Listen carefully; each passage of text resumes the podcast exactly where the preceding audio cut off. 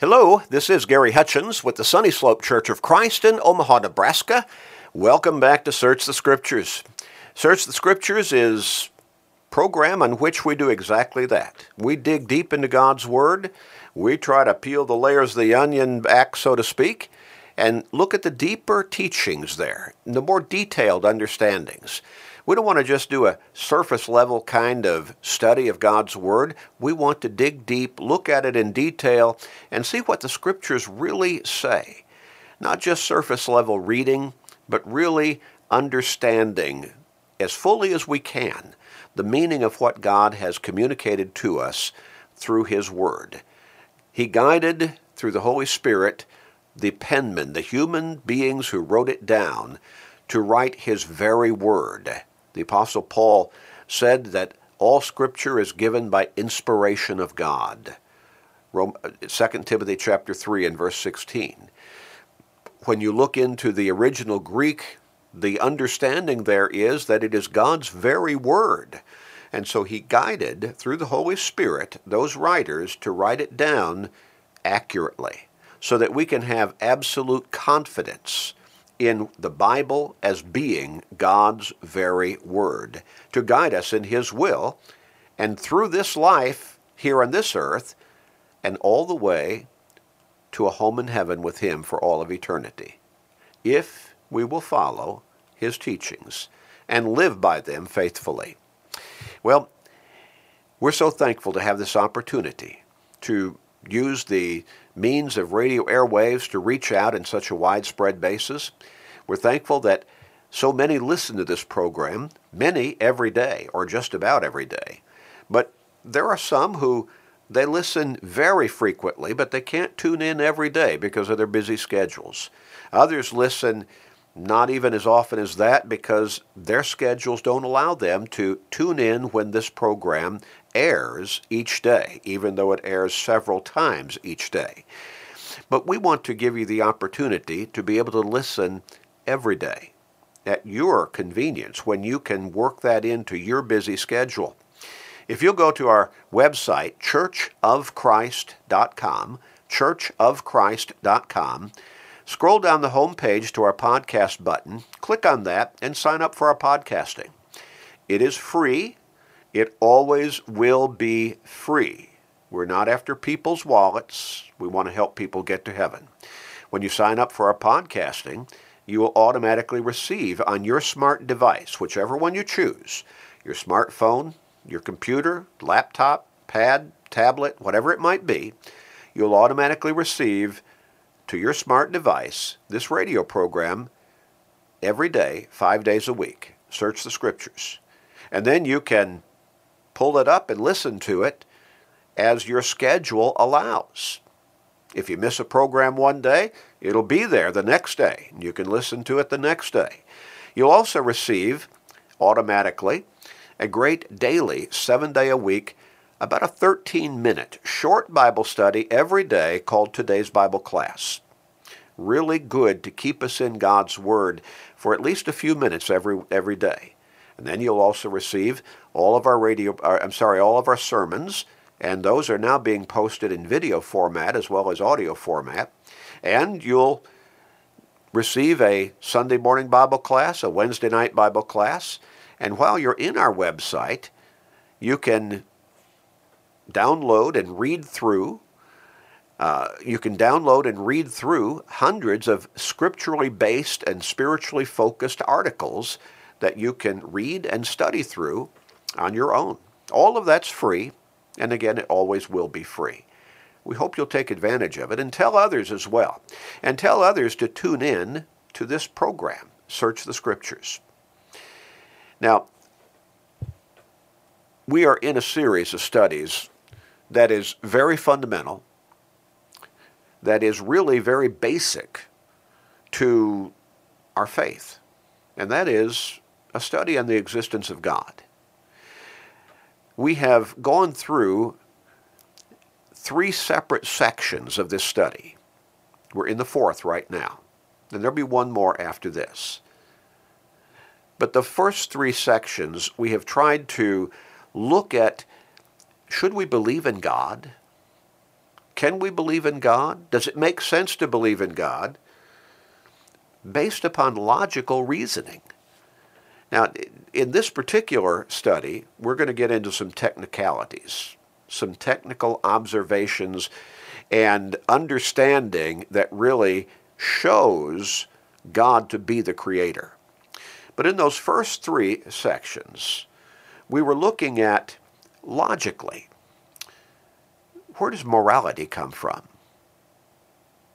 For morality to really exist, there has to be a moral lawgiver.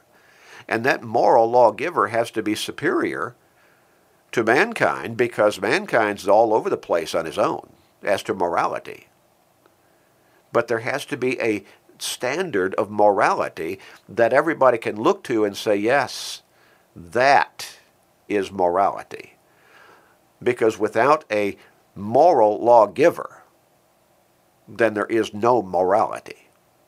It's just everybody on his own, whatever feels moral to them, or immoral. Now the same thing is, is true about the very concept and principle of goodness. Without a basic standard of goodness, there is no goodness. You can't define goodness without God. Because once again, if we leave it up to the human mind, we're all over the place. And we change with the wind as to what we think is good and what we think is bad. So there has to be a basic standard of goodness, and that basic standard of goodness is God. God is always totally moral, and God is always totally good. The Scriptures tell us repeatedly that there is no sinfulness in God. One particular verse says, God cannot lie. Now, we lie, or we have the ability to lie, but because God is totally good, God cannot lie. He is totally righteous. In the third section, we looked at a whole host of facts, facts that are scientific by nature. They were written down in ancient times. Some of them extremely ancient times, thousands of years before we, in out through our human intellect, figured them out scientifically. But they're right there in the Scriptures. Going all the way back to the Scripture told us that the earth was hung in the sky, that it's a ball, that it's round. It took us thousands of years to figure those things out scientifically. But they're right there in the Scriptures, in very ancient writings. How did those writers know those things? People did not know in that day. It was not the common thinking of mankind, but they're there. How did they get there? How did those writers know to write those things down? Well, remember, all Scripture is God's very word. Second Timothy three and verse sixteen. How did they know? How did they know what to write? God. God. In this particular section, we're looking at the reality of design in the universe, in this world, in our lives. Design is obvious everywhere. And where there is intelligent design, there has to be an intelligent designer behind the design. Chaos does not produce order. Now, in some cases, order can devolve into chaos if it is just let go, not paid attention to. But chaos never produces order. Design is all around us. Where did that design come from? Design, intelligent design, requires an intelligent designer. And that designer is God. No other. In Hebrews chapter three and verse four, we read, "For every house is built by someone, but he who built all things is God." Well, we talked about the fact that you look at a house, You're thinking about buying a house or maybe renting a house. You're going to live in that structure. You recognize it was put together by an intelligent designer and builder. Somebody who knew what they were doing put that house together. And if you looked at a house that was just chaotic, maybe it was a brick structure, but there were bricks missing all over the place. Maybe it was a house with a roof on it, but only three walls. Or maybe you walked inside and there was no electricity, no wiring, or maybe there was no plumbing. Uh, you could go on and on. You'd say, well, I'm not going to live there. Who in the world built a, built a house like that? Every house is built by someone, and we could understand by someone who knew what they were doing, but he who built all things is God. We read in Luke chapter fourteen and verses twenty-eight through thirty-three, where Jesus said, in essence, who would build a tower without sitting down first and seeing if he has the wherewithal to build that tower? The tower is going to cost something. You don't sit down, or you don't just go out one day and start building a tower or a house or a building or even a shed in your backyard without knowing at least the basics of what you're doing, and also without figuring out ahead of time, do I have the finances to finish this project? Or even start this project, for that matter. And if you say uh, no to either of those questions, then you say, I, I can't build this, whatever it is. Tower, structure, building, house, shed, whatever it might be. Would you want somebody to pour a driveway for you who did not know how to work with concrete? We know the answer to that, don't we? You see, you don't start something like that without a plan, and then having the plan is just the beginning. Then you got to work the plan.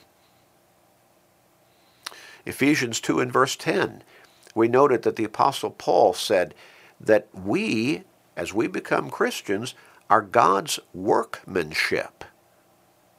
What is that word workmanship? What does that portray? Design.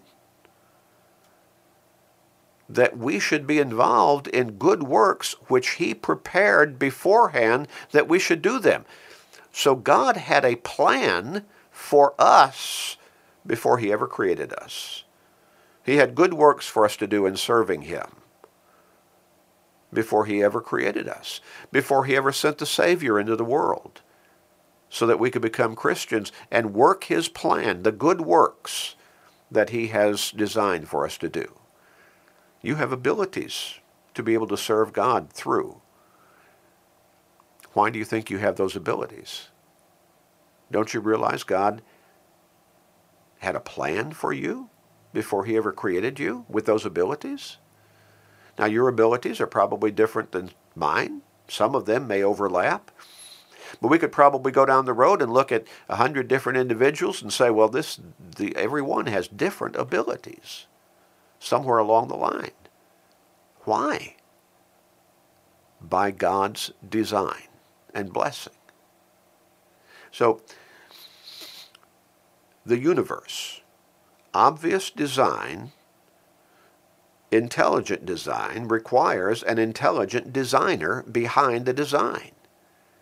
When we look at the universe around us, we see obvious design in the universe. Logical reasoning then, and that's what we have been using, and that's the perspective through which we have approached this study on the compelling evidence to believe in God.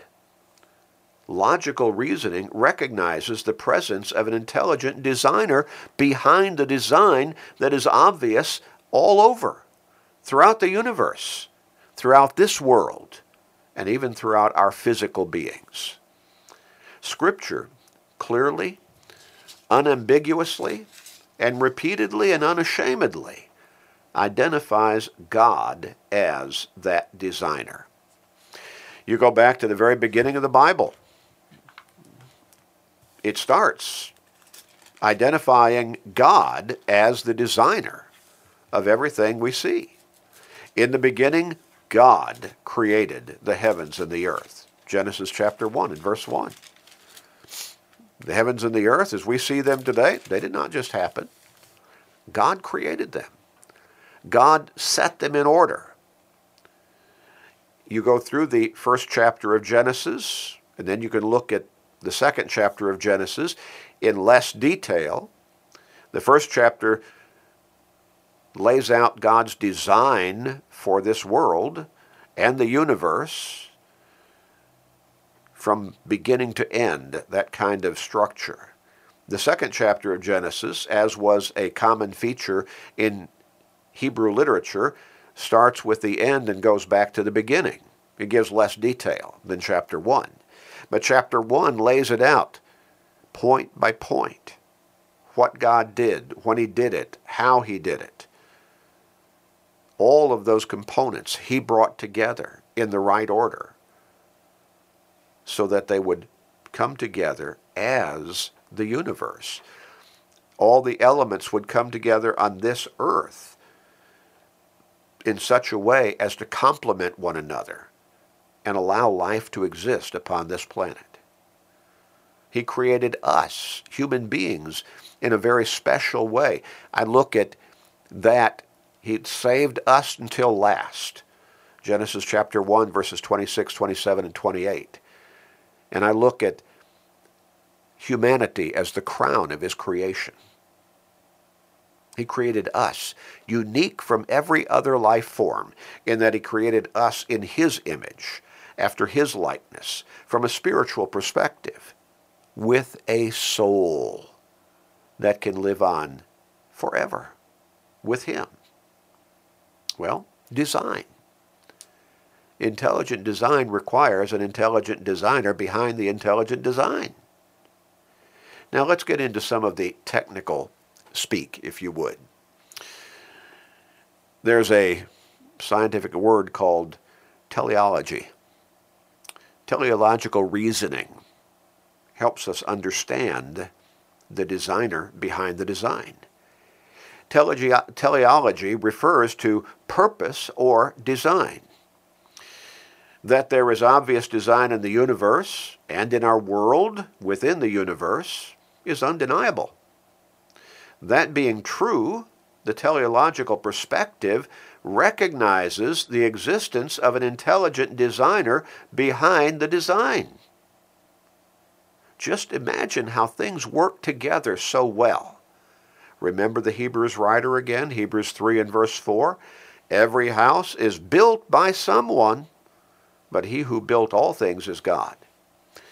As we looked in our opening section of this particular part of our study, we talked about how even if you brought all the different components, all the different elements that would go into building a house, you brought them all together, laid them out side by side in proper order, you still have to have a designer behind the design to design what elements you need, what components, and how they're to fit together, the dimensions, the structure, and so on. But even if you got that far and you brought all those components together and you laid them out on the ground, wherever that house or building, whatever it was, was going to be built, you still have to have somebody put all that design together, don't you? That house isn't just going to come together by itself. Not going to happen. Tornado comes by, big wind, hurricane. It's not going to pick up all of those different components that are going to, that are supposed to go into the building of that structure and somehow make them all fit together just right, all the nails, every nail in its place, every screw in its place, every pipe in its place, every electro, electric cable in its place, all every shingle fastened down to the roof just right. Now, it, it's not going to happen. It cannot happen on its own. In a sense, you can look at all those different components, and as they are all separate and existing on their own, you might think of that as chaos. But a designer has to bring all of those different components, all of those different elements together, and bring them together in the right ways, by the right design, and build that structure, and now you have order. But order never devolves into chaos without neglect. But on the other hand, chaos never on its own, ever progresses into order. Chaos does not produce order. You may have order, you may let it be neglected over a period of time, and it'll devolve into chaos. How many times have we driven through the countryside and seen a barn that was put up fifty years or so ago, or maybe eighty years ago, and it was a good structure, obvious design. But over the years, it was let go, and we see that barn falling in on itself. We could say, okay, there was order there that through neglect now is becoming chaos. But you'll never find, after that barn collapses on itself, you'll never find it on its own again coming back into order. Now somebody, a designer, can come back and he can pick up all those pieces, and if they're sound, he can put them back in the right places and create order. But never the reverse can happen. When we see order in the universe, when we see how the universe and how this world works together so well, in such harmony, and how it is so interactive in that harmonious state. That's design. That's intelligent design. And so we need to recognize an intelligent designer behind the intelligent design. Let me leave you with one tidbit before we close today. The universe is estimated to be as much as twenty trillion, I'm sorry, twenty billion light years in diameter. Now that's just in diameter. Light travels more than one hundred eighty-six thousand miles a second. Approximately five trillion, eight hundred eighty billion miles. It's estimated that one billion galaxies with sec twenty-five sextillion stars exist within the universe. Now, how does that all work together? How did all of those elements get to be there? Except by the intelligent design of the intelligent designer, who is God. We'll look at this in more detail, looking at the technicalities from a scientific perspective, beginning next time. Let's pray. Father in heaven, we thank you. We thank you for loving us so much. We thank you for creating us so marvelously. We thank you for creating our world so perfectly and creating the universe in which our world exists to work together so well to support life here on this planet. Thank you, Father. Ah, the glory be to you. Help people to see your existence in your design for everything they see all around them in this universe. Praise, glory, honor, and thanks be to you, Father. Please forgive us, please, for our prayer, gracious Father. In Jesus' name, amen.